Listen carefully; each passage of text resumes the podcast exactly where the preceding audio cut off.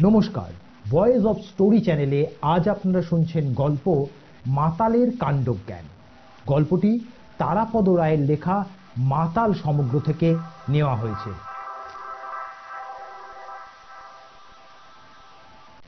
এবার গঙ্গা জলে গঙ্গা পূজা। বহু জায়গা থেকে বহু গল্প চুরি করে সঙ্গে কিছু গোঁজামিল দিয়ে এতকাল তো চালিয়ে এলাম। অনেকেই সেটা দেখেও দেখেন না, ক্ষমা ঘেন্না করে ছেড়ে দেন। এইভাবে আমার সাহস বেড়ে গেছে। এইবার দেশ পত্রিকার খোদ সম্পাদক মহোদয়ের গল্প দিয়ে শুরু করব। শ্রীযুক্ত সাগরময় ঘোষের বলা এই গল্পটি অনেকেই অনেক জায়গায় বিভিন্ন ভাষ্যে শুনেছেন। সম্পাদকের বৈঠকে বইতে গল্পটি তিনি চমৎকার রসালোভাবে লিখেও গেছেন। তবুও গল্পটি আমি সংক্ষিপ্ত করে আবার এখানে লিখছি। দুজন মাতাল অনেক রাতে মদ খেয়ে চুরচুর হয়ে বড় রাস্তার ঠিক মাঝখানটায় পরস্পরকে জড়িয়ে দাঁড়িয়ে আছেন।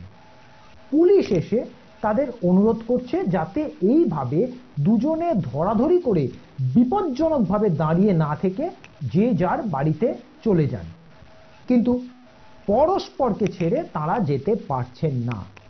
তারা বলছেন united we stand divided we fall united we stand divided we fall অর্থাৎ দুজন দুজনকে জড়িয়ে এই অবস্থায় আছেন বলেই দাঁড়িয়ে আছেন।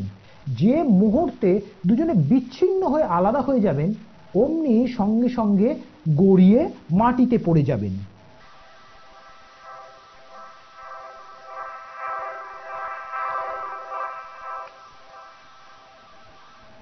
এ গল্প মাতালের বাড়ি না ফেরা নিয়ে। মাতালের বাড়ি ফেরা নিয়ে চমৎকার গল্প আছে সৈয়দ মুস্তাফা আলীর। একজন মাতাল গভীর রাতে বাড়ি ফিরে বাবাকে ডাকছে, বাবা বাবা বলে নয়। বাবার নাম হরিপদ। ডাকছে, ও হরিপদ বাবু! ও হরিপদ বাবু! দরজা খোলন! বাবা তো রেগে আগুন কি? আমার নাম ধরে ডাকা মাতলামির জায়গা পাওনি। মাতাল ছেলে তখন বাবাকে বোঝায়। আমি আমি যদি নেশা করে এসে আপনাকে বাবা বাবা বলে রাস্তায় দাঁড়িয়ে ডাকি, পাড়ার লোকেরা জানবে আপনার ছেলে একটা মাতাল। তাতে কি আপনার সম্মান থাকবে? তার চেয়ে আমি যদি আপনাকে হরিপদ বাবু বলে ডাকি, লোকে ভাববে, আপনার কোনো ইয়ার বন্ধু নেশা করে এসে আপনাকে ডাকছে। কত লোকেরই তো ইয়ার বন্ধু মাতাল থাকে। তাতে আপনার কোনো মানহানি হবে না। অকাট্য যুক্তি।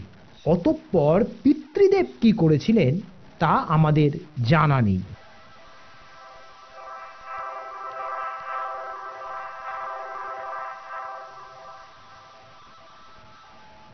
মদ্যপ সম্পর্কে একমাত্র বিয়োগান্ত গল্পটি শ্রীযুক্ত হিমানিশ গোস্বামী।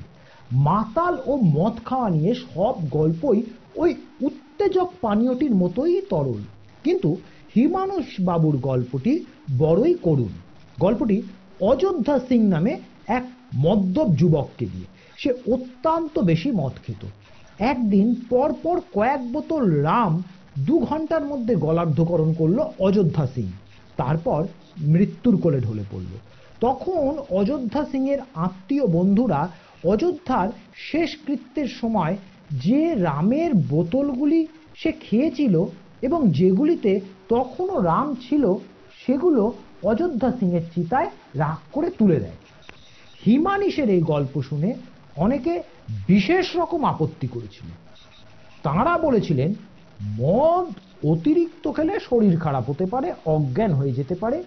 অনেক দিন ধরে খেলে গুরুতর অসুখে ভুগে মরে যেতে পারে, কিন্তু মদ বেশি পান করে সঙ্গে সঙ্গে মৃত্যু, এ অতি অসম্ভব কথা।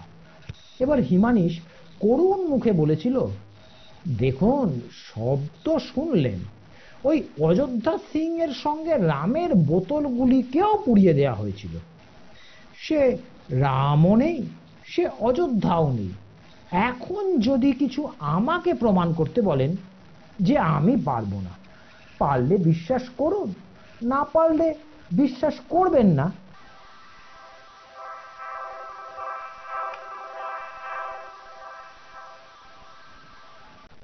মাতাল সম্পর্কে সবই শোনা গল্প বলছি।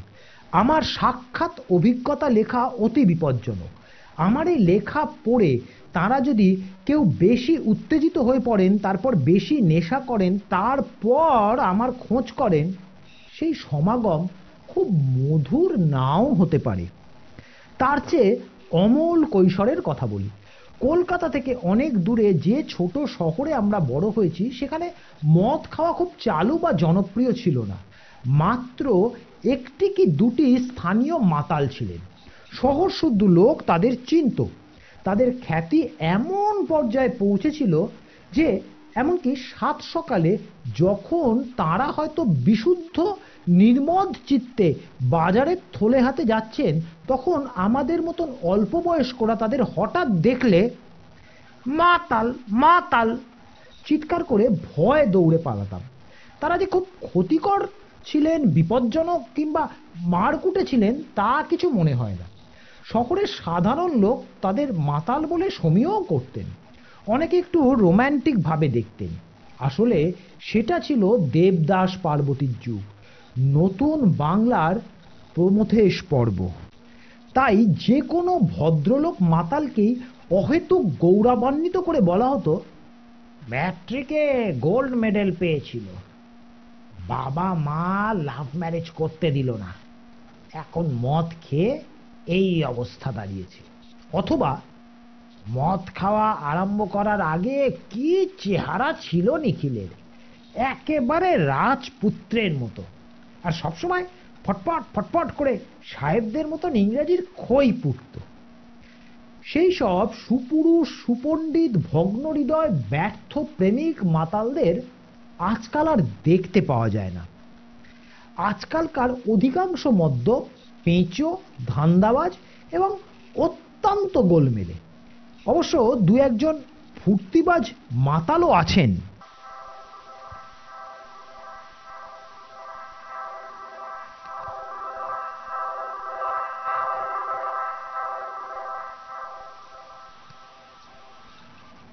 হাওড়া স্টেশনে একটা ওজনের যন্ত্র আছে। আমি তার পাশে দাঁড়িয়ে এক বন্ধুর জন্য অপেক্ষা করছিলাম। বন্ধুর আসতে দেরি হচ্ছে দেখে ভাবলাম ওজনটা নিয়ে নিই। ওজনের যন্ত্রটায় হেলান দিয়ে গিলে করা পাঞ্জাবি ও তাঁতের ধুতি পরা এক ঈষৎ মদ্য ভদ্রলোক দাঁড়িয়েছিলেন। আমি পকেট থেকে দুটো দশ পয়সা বের করে যন্ত্রটির দিকে এগোতেই ভদ্রলোক একটু আলগা হয়ে সরে দাঁড়ালেন। যন্ত্রটা নিশ্চয়ই খারাপ ছিল। আমার কুড়ি পয়সা গলার্ধকরণ করে খটখট শব্দসহ যে কার্ডটি বেরিয়ে এলো, তাতে আমার ওজন উঠেছে মাত্র পনেরো কেজি।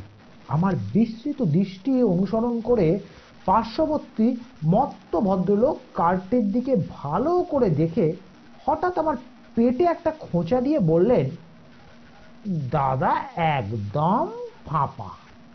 এ তো তবু রেল স্টেশনের কথা। একবার এক পার্টিতে দেখেছিলাম এক ভদ্রলোক প্রচণ্ড হই হুল্লোড় করছেন, নাচ গান করছে তার স্ত্রী একটু রক্ষণশীলা। তিনিও উপস্থিত, তবে স্বামীর আচরণে রীতিমতো বিব্রতা। তিনি একা একা বাইরের বারান্দায় চলে গেলেন। কিছুক্ষণ পর স্বামী বেচারির হুঁশ হয়েছে। পাটিও ভেঙে এসেছে। স্বামী টলতে টলতে গিয়ে দেওয়ালে ঠেস দিয়ে স্ত্রীর সামনে দাঁড়িয়ে মাতালের পক্ষে যতটা অনুতপ্ত হওয়া যায় সেই রকম গলায় স্ত্রীর হাত ধরে বললেন, চলো, বাড়ি যাই। পত্নী দেবী হাত ছাড়িয়ে ঝঙ্কার দিয়ে উঠলেন। না। মাতাল তখন হাত জোর করে বললেন দেখুন, কিছু মনে করবেন না। আপনি অনেকটা আমার স্ত্রীর মতো দেখতে। তাই ভুল করেছিলাম, ক্ষমা করে দেবেন। স্ত্রী এবার অগ্নিমূর্তি ধারণ করল। বদমাইশ মাতাল, সব জায়গায় আমার মুখে কালি দিচ্ছ। তোমার মুখে শিল নোড়া দিয়ে থেপলে দিলে আমার মনে শান্তি হবে। হতভাগ্য মদ্য আরও সংকুচিত হয়ে গেলেন। করুণ কণ্ঠে বললেন, দেখুন, আমার দোষ নেবেন না। আপনি যে আমার স্ত্রীর মতো দেখতে শুধু তাই নয়, আপনার কথাবার্তাও বহু আমার স্ত্রীর মতো।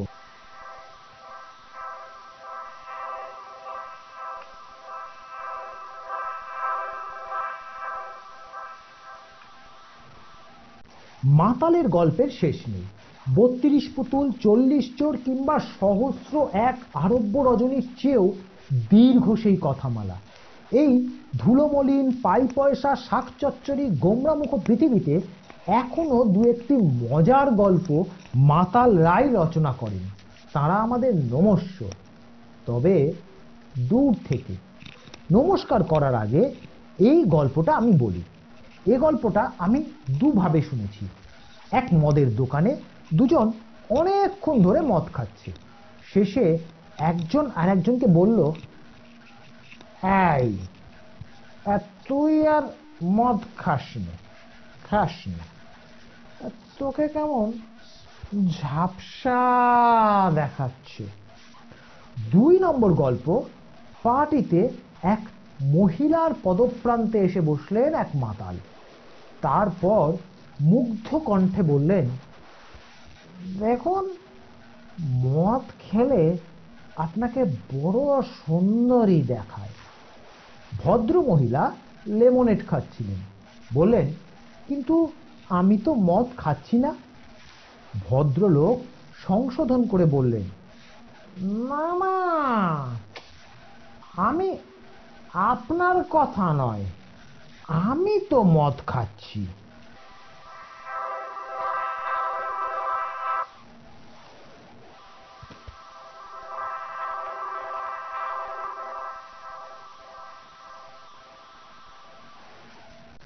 মাতালের কাণ্ডজ্ঞান গল্পটি আপনাদের কেমন লাগল? যদি গল্পটি আপনাদের ভালো লেগে থাকে, গল্পটি শুনে যদি আপনাদের মজা লেগে থাকে, অবশ্যই লাইক এবং শেয়ার করুন। চ্যানেলে নতুন হলে চ্যানেলটিকে সাবস্ক্রাইব করতে ভুলবেন না। বেল আইকনটি অবশ্যই ক্লিক করবেন এবং আমাদের সঙ্গে থাকবেন। এই আশা রাখি। ধন্যবাদ।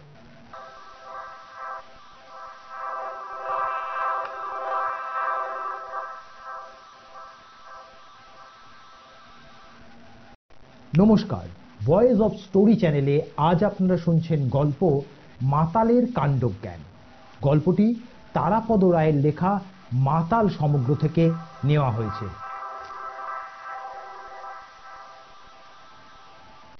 এবার গঙ্গা জলে গঙ্গা পূজা বহু জায়গা থেকে বহু গল্প চুরি করে সঙ্গে কিছু গোজামিল দিয়ে এতকাল তো চালিয়ে এলাম। অনেকেই সেটা দেখেও দেখেন না, ক্ষমা ঘেন্না করে ছেড়ে দেন। এইভাবে আমার সাহস বেড়ে গেছে। এইবার দেশ পত্রিকার খোদ সম্পাদক মহাদয়ের গল্প দিয়ে শুরু করব। শ্রীযুক্ত সাগরময় ঘোষের বলা এই গল্পটি অনেকেই অনেক জায়গায় বিভিন্ন ভাষ্যে শুনেছেন। সম্পাদকের বৈঠকে, বইতে গল্পটি তিনি চমৎকার রসালোভাবে লিখেও গেছেন। তবুও গল্পটি আমি সংক্ষিপ্ত করে আবার এখানে লিখছি। দুজন মাতাল অনেক রাতে মদ খেয়ে চুরচুর হয়ে বড় রাস্তার ঠিক মাঝখানটায় পরস্পরকে জড়িয়ে দাঁড়িয়ে আছেন।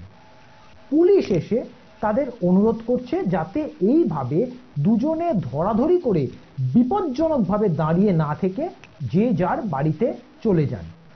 কিন্তু পরস্পরকে ছেড়ে তারা যেতে পারছেন না।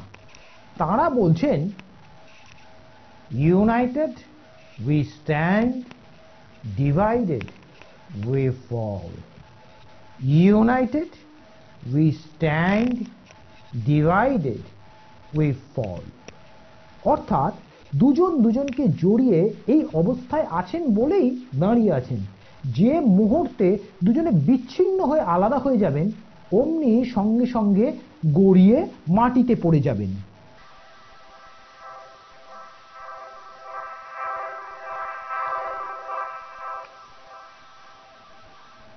এ গল্প মাতালের বাড়ি না ফেরা নিয়ে।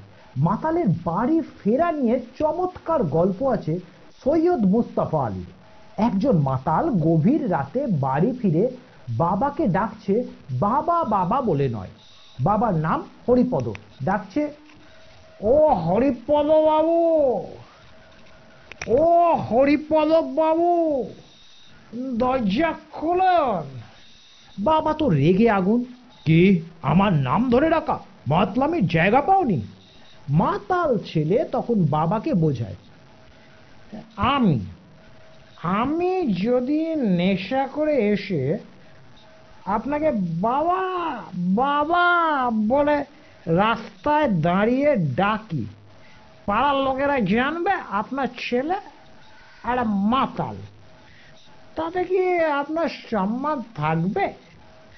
তার চেয়ে আমি যদি আপনাকে হরিপদ বাবু বলে ডাকি, লোকে ভাববে, আপনার কোনো ইয়ার বন্ধু নেশা করে এসে আপনাকে ডাকছে। কত লোকেরই তো ইয়ার বন্ধু মাতাল থাকে। তাতে আপনার কোনো মানহানি হবে না।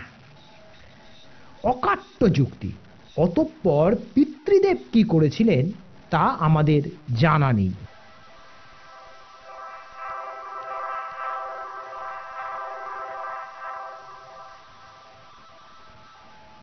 মদ্যপ সম্পর্কে একমাত্র বিয়োগান্ত গল্পটি শ্রীযুক্ত হিমানিশ গোস্বামী। মাতাল ও মদ খাওয়া নিয়ে সব গল্পই ওই উত্তেজক পানীয়টির মতোই তরল। কিন্তু হিমানুষ বাবুর গল্পটি বড়ই করুণ। গল্পটি অযোধ্যা সিং নামে এক মদ্যপ যুবককে দিয়ে। সে অত্যন্ত বেশি মদ খেত একদিন পরপর কয়েক বোতল রাম দু ঘণ্টার মধ্যে গলার্ধকরণ করল অযোধ্যা সিং। তারপর মৃত্যুর কোলে ঢলে পড়ল। তখন অযোধ্যা সিংয়ের আত্মীয় বন্ধুরা অযোধ্যার শেষ কৃত্যের সময় যে রামের বোতলগুলি সে খেয়েছিল এবং যেগুলিতে তখনও রাম ছিল, সেগুলো অযোধ্যা সিং এর চিতায় রাগ করে তুলে দেয়। হিমানিশের এই গল্প শুনে অনেকে বিশেষ রকম আপত্তি করেছিল। তাঁরা বলেছিলেন, মদ অতিরিক্ত খেলে শরীর খারাপ হতে পারে, অজ্ঞান হয়ে যেতে পারে, অনেক দিন ধরে খেলে গুরুতর অসুখে ভুগে মরে যেতে পারে, কিন্তু মদ বেশি পান করে সঙ্গে সঙ্গে মৃত্যু, এ অতি অসম্ভব কথা। এবার হিমানিশ করুণ মুখে বলেছিল দেখুন, শব্দ শুনলেন। ওই অযোধ্যা সিং এর সঙ্গে রামের বোতলগুলিকেও পুড়িয়ে দেয়া হয়েছিল। সে রামও নেই, সে অযোধ্যাও নেই। এখন যদি কিছু আমাকে প্রমাণ করতে বলেন যে আমি পারব না, পারলে বিশ্বাস করুন, না পারলে বিশ্বাস করবেন না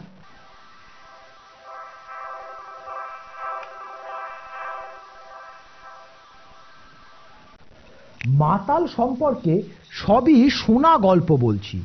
আমার সাক্ষাৎ অভিজ্ঞতা লেখা অতি বিপজ্জনক।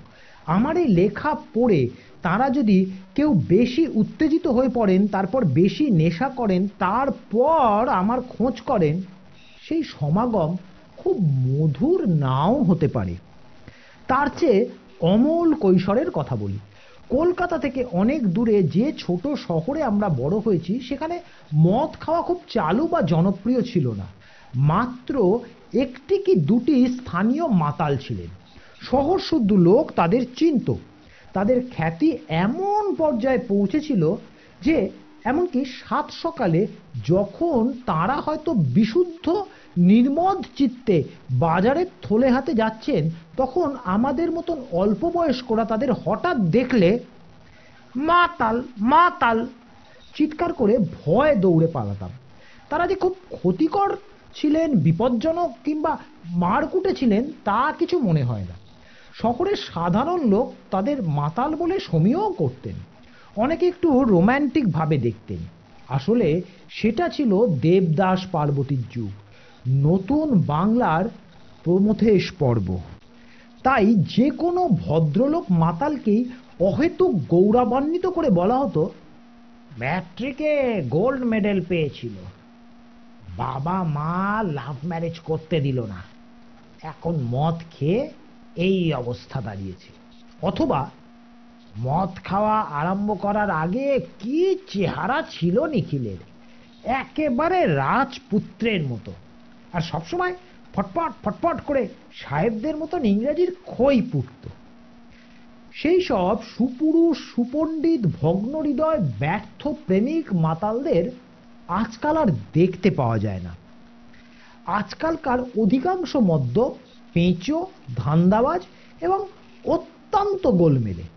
অবশ্য দু একজন ফুর্তিবাজ মাতালও আছেন।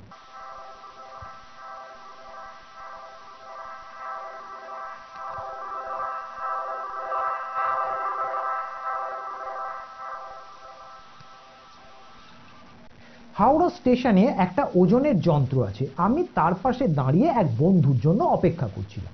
বন্ধুর আসতে দেরি হচ্ছে দেখে ভাবলাম ওজনটা নিয়ে নিই। ওজনের যন্ত্রটায় হেলান দিয়ে গিলে করা পাঞ্জাবি ও তাঁতের ধুতি পরা এক ঈষৎ মদ্য ভদ্রলোক দাঁড়িয়েছিলেন। আমি পকেট থেকে দুটো দশ পয়সা বের করে যন্ত্রটির দিকে এগোতেই ভদ্রলোক একটু আলগা হয়ে সরে দাঁড়ালেন। যন্ত্রটা নিশ্চয়ই খারাপ ছিল। আমার কুড়ি পয়সা গলার্ধকরণ করে খটখট শব্দসহ যে কার্ডটি বেরিয়ে এলো, তাতে আমার ওজন উঠেছে মাত্র পনেরো কেজি। আমার বিস্তৃত দৃষ্টি অনুসরণ করে পার্শ্ববর্তী মত্ত ভদ্রলোক কার্ডটির দিকে ভালো করে দেখে হঠাৎ আমার পেটে একটা খোঁচা দিয়ে বললেন, দাদা, একদম ফাঁপা। এ তো তবু রেল স্টেশনের কথা। একবার এক পার্টিতে দেখেছিলাম এক ভদ্রলোক প্রচণ্ড হই হুল্লোড় করছেন, নাচ গান করছেন। তার স্ত্রী একটু রক্ষণশীলা। তিনিও উপস্থিত, তবে স্বামীর আচরণে রীতিমতো বিব্রতা। তিনি একা একা বাইরের বারান্দায় চলে গেলেন। কিছুক্ষণ পর স্বামী বেচারির হুঁশ হয়েছে। পার্টিও ভেঙে এসেছে। স্বামীর টলতে টলতে গিয়ে দেওয়ালে ঠেস দিয়ে স্ত্রীর সামনে দাঁড়িয়ে মাতালের পক্ষে যতটা অনুতপ্ত হওয়া যায় সেই রকম গলায় স্ত্রীর হাত ধরে বললেন, চলো, বাড়ি যাই। পত্নী দেবী হাত ছাড়িয়ে ঝঙ্কার দিয়ে উঠলেন। না। মাতাল তখন হাত জোর করে বললেন, দেখুন, কিছু মনে করবেন না।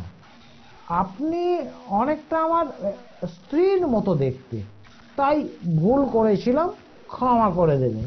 স্ত্রী এবার অগ্নিমূর্তি ধারণ করল। বদমাইশ মাতাল, সব জায়গায় আমার মুখে কালি দিচ্ছ, তোমার মুখে শিল নোড়া দিয়ে থেপলে দিলে আমার মনে শান্তি হবে। হতভাগ্য মদ্য আরও সংকুচিত হয়ে গেলেন। করুণ কণ্ঠে বললেন, দেখুন, আমার দোষ নেবেন না।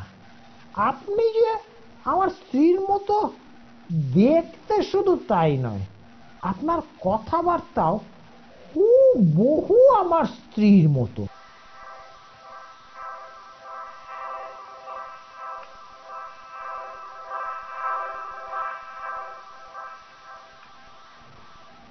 মাতালের গল্পের শেষ নেই। বত্রিশ পুতুল, চল্লিশ চোর কিংবা সহস্র এক আরব্য রজনীর চেয়েও দীর্ঘ সেই কথামালা। এই ধুলোমলিন, পাই পয়সা শাক চচ্চড়ি গোমরামুখ পৃথিবীতে এখনও দু একটি মজার গল্প মাতাল রায় রচনা করেন। তারা আমাদের নমস্য। তবে দূর থেকে নমস্কার করার আগে এই গল্পটা আমি বলি। এ গল্পটা আমি দুভাবে শুনেছি। এক মদের দোকানে দুজন অনেকক্ষণ ধরে মদ খাচ্ছে। শেষে একজন আর একজনকে বলল, এই তুই আর মদ খাস না খাস না। তোকে কেমন? ঝাপসা দেখাচ্ছে। দুই নম্বর গল্প পার্টিতে এক মহিলার পদপ্রান্তে এসে বসলেন এক মাতাল। তারপর মুগ্ধ কণ্ঠে বললেন দেখুন মদ খেলে আপনাকে বড় সুন্দরী দেখায়। ভদ্র মহিলা লেমনেট খাচ্ছিলেন। বললেন কিন্তু আমি তো মদ খাচ্ছি না। ভদ্রলোক সংশোধন করে বললেন না আমি আপনার কথা নয়, আমি তো মদ খাচ্ছি।